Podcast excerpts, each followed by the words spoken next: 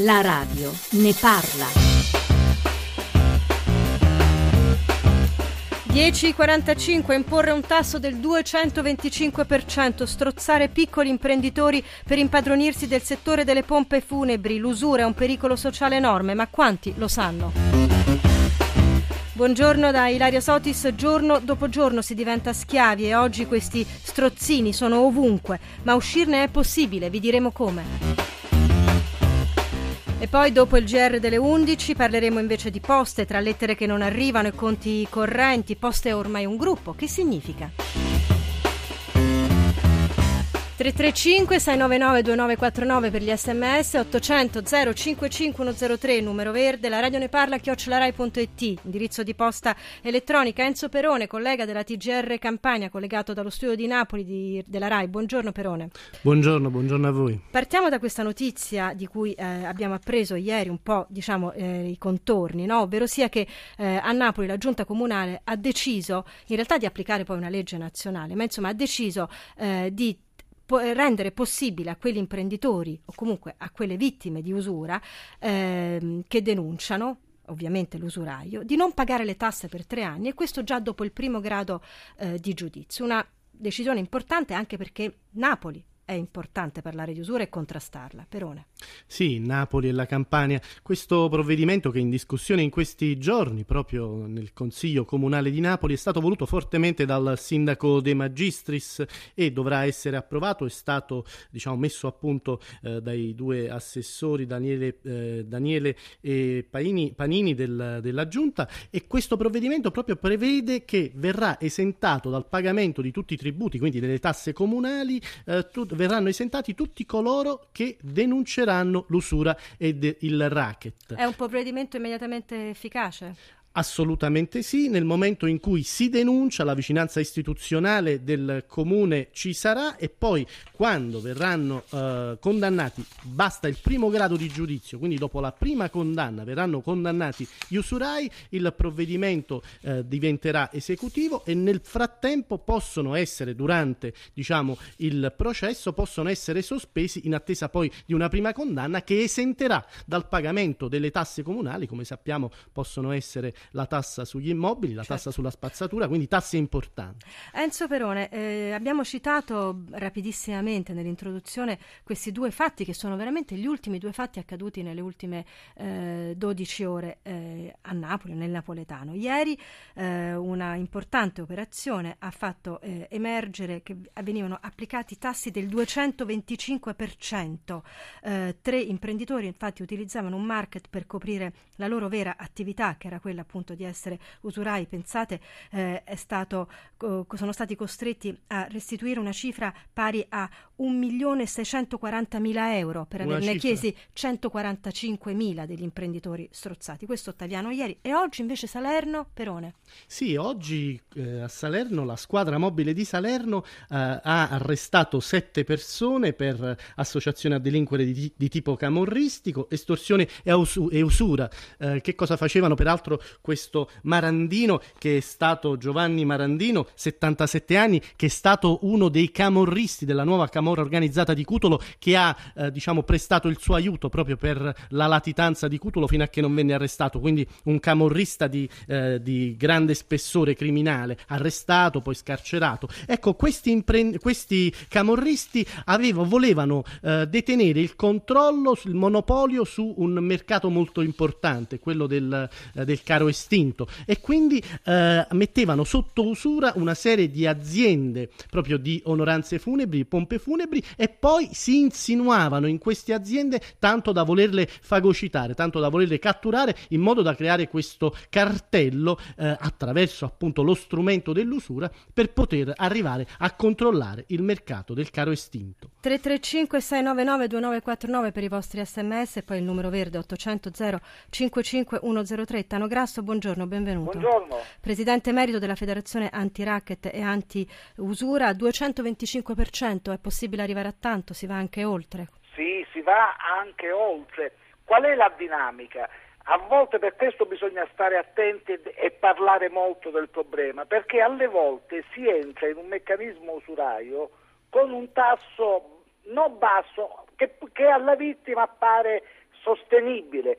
Ad esempio il 5% mensile è un tasso già usuraio, però la vittima pensa di potercela fare poi naturalmente non ce la fa e quando non ce la fa nella prima restituzione, da quel momento in poi i tassi si moltiplicano e si arriva anche al 200, 300, 400% annuo. Questo Ta- è il punto. Tano Grasso, questa eh, iniziativa, abbiamo detto, la possibilità per cui per chi denuncia di non pagare eh, tributi, eh, tasse per cui, e questo già dopo il primo eh, grado eh, di giudizio, dicevamo che si richiama a una legge nazionale. Io penso che sia importante dare il quadro normativo no, cui, nel quale ci muoviamo quando parliamo di usura ed è importante soprattutto ricordare che fino al 92 in caso di flagranza di reato non era obbligatorio l'arresto, cioè siamo esatto. partiti da questo, vent'anni no, fa. Nel, fino al 92, se un ragazzo veniva colto mentre rubava una mela, c'era l'obbligo dell'arresto, il maresciallo aveva l'obbligo di arrestarlo. Sì. Nell'usura era facoltativo, non era l'obbligo.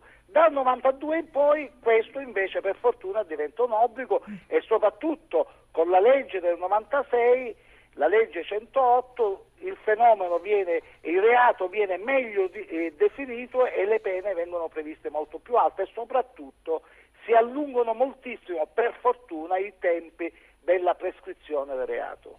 Eh, questa, questa, legge, dicevamo, questa, questa, iniziativa di Napoli è importante intanto perché Napoli eh, è Napoli, sappiamo che ha, diciamo, eh, questo, soffre di questo fenomeno in modo particolare, poi perché credo la prima grande città che l'ha fatta, ma qual è stata invece la prima città italiana ad adottare questa iniziativa? Ercolano. Ercolano. Ercolano, mm. dove abbiamo noi una grande associazione anti-racket, dove allora era sindaco Dino Daniele. Importanti le associazioni allora eh, i call play con Don Panic e poi torniamo con le vostre voci, con gli sms che ci state mandando al 335 699 2949.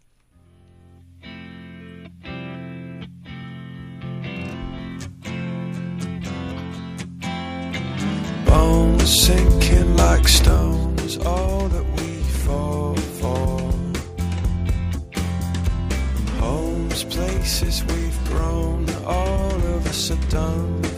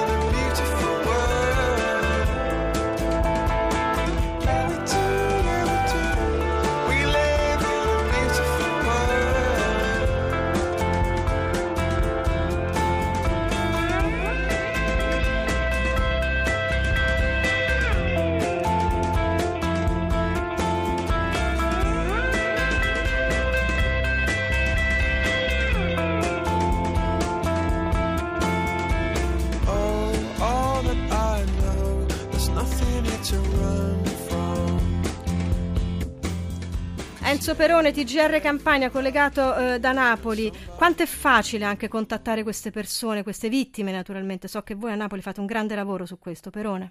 Sì, mm, è difficile, è difficile farlo, però insomma ci riusciamo, e inc- incominciano uh, a denunciare, sono coraggiosi, le istituzioni st- eh, stanno vicino, vicino a loro. Ecco, noi proprio sulla falsariga di quanto ha detto il presidente Grasso, e cioè che uh, entrare nel tunnel, nel lupo dell'usura, l'usura è facile nel senso che non ci si accorge questo imprenditore che ha intervistato Francesca Ghidini, ovviamente coperto dall'anonimato, certo. eh, ha cercato di espandere la sua azienda, quindi non aveva i fidi con i fornitori e si è rivolto a degli usurai. Noi possiamo sentire la testimonianza di questa vittima dell'usura in questo contributo. Ascoltiamo. Quando si inizia non si sa mai a che cosa si va incontro, perché nasce come operazione spot, cioè in quel momento io ho una grossa commessa di un mio vecchio cliente, ho bisogno praticamente di acquistare materiale diverso da quello che praticamente sono i nostri fidi verso i, i fornitori, quindi si presume che è un'operazione spot. La sorpresa nasce nel momento in cui uno tenta di rientrare di quel debito, perché praticamente si trova a lottare con quelli che sono dei calcoli elaboratissimi di interessi che non erano stati pattuiti all'inizio. Dopo alla fine risulterà che il debito è infinito e fanno un calcolo molto elaborato dell'interesse passivo, quindi interessi su interessi, su interessi, su interessi ancora. Chi è la vittima non paga, che succede? Devi venire dallo zio, lo zio ti sta aspettando, non hai consegnato quello che dovevi consegnare, stai attento, stai rischiando, sappiamo i figli tuoi dove stanno, dove abiti.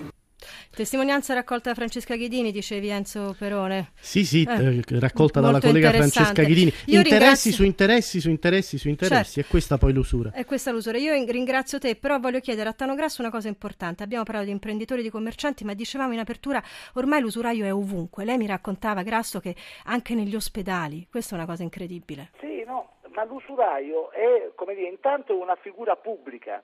Cioè tutti sanno che quello è l'usuraio è una figura che come tale viene riconosciuta. Noi ad esempio abbiamo avuto un processo recente in cui il caposala di un importante ospedale di Napoli riceveva le vittime lì dentro l'ospedale, gli dava i soldi lì, gli rinnovava gli effetti, si faceva dare gli assegni cioè, eh, come dire, un'altra figura tipica la si trova negli uffici pubblici. Questa per... è una, è una eh, più che ovviamente una testimonianza, è un'informazione, credo che sia davvero un'informazione importante questo. Eh, anche far passare questi messaggi che ci sono delle vie d'uscita, che non bisogna essere soli, so che state portando avanti una campagna anche sulla metropolitana di Napoli molto significativa. Chi protegge quelli che denunciano? Chiede Gennaro con un sms e poi insomma altre testimonianze. Alfio da Modena ci dice secondo me andrebbe inserito inserita anche nel testo della delibera la determinazione secondo la quale il Comune si rivarrà sugli usurai. Tutti eh, punti di vista davvero importanti, questi ci torneremo perché questo è un tema che non può rimanere così sullo sfondo. Vi do appuntamento a dopo il GR1 delle 11 e parleremo di poste.